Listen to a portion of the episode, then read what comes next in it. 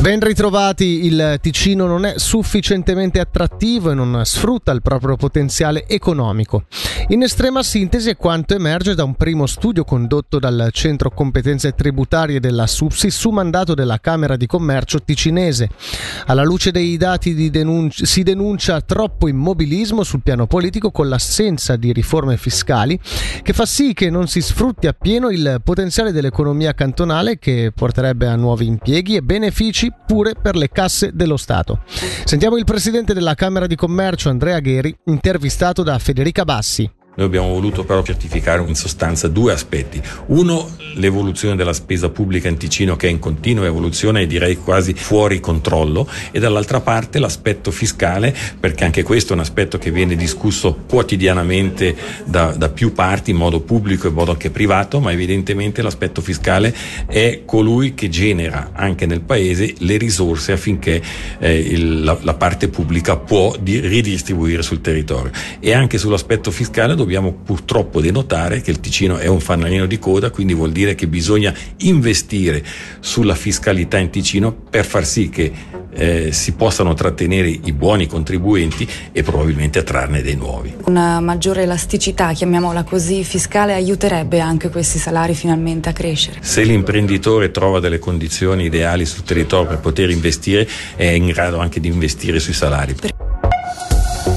Lanciata la quinta giornata di mobilitazione di RDP, la rete a difesa delle pensioni dei dipendenti dello Stato, lancia l'appello a presentarsi in piazza Governo lunedì prossimo, 16 ottobre alle 17, con l'obiettivo di difendere le rendite pensionistiche IPCT. Sentiamo il portavoce di RDP, Enrico Quaresmini l'appello che rivolgo a tutti gli assicurati e le assicurate PCD è di essere lì presenti perché in qualche modo si discute del nostro futuro. Ecco, spesso si dice che ma tanto decidono loro perché esserci, bisogna esserci per appunto poter contare. Lo svolgimento sarà molto semplice, noi saremo lì e faremo anche una parte informativa, spiegheremo perché, quali sono gli elementi di questo accordo e vedremo anche tutte le questioni che restano in sospeso. È uscito un rapporto di maggioranza della Commissione della gestione che accoglie in pieno il messaggio governativo e quindi raccomanda di votare appunto il messaggio. Dopo quello che succederà in Parlamento questo non si sa. E poi però rimangono poi tutta una serie di problemi irrisolti. La questione del risanamento della cassa per ammissione stessa degli estensori del messaggio non viene assolutamente toccata. Si è deciso di spacchettarla per dire prima affrontiamo un problema, quello urgente, quello della discesa delle rendite, poi ci occuperemo anche del risanamento. Ecco, noi saremo in piazza anche per dire questo. Attenzione, non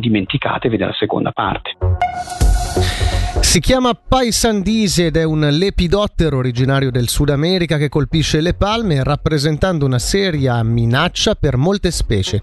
I danni alle palme sarebbero provocati dall'attività delle larve che scavano gallerie all'interno del cuore della palma, nutrendosi dei tessuti vegetali e indebolendo gli individui attaccati fino a portarli alla morte.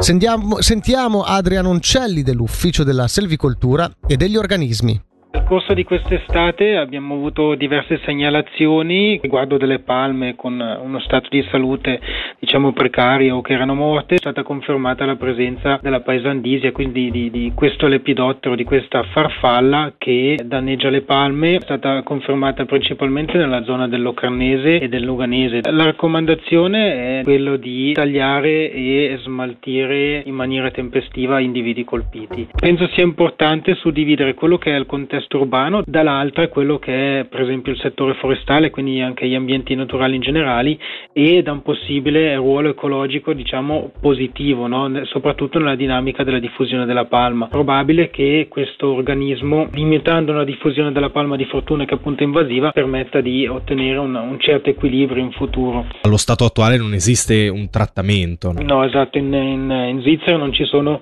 prodotti omologati. La popolazione è invitata a discutere la Locarno del 2040.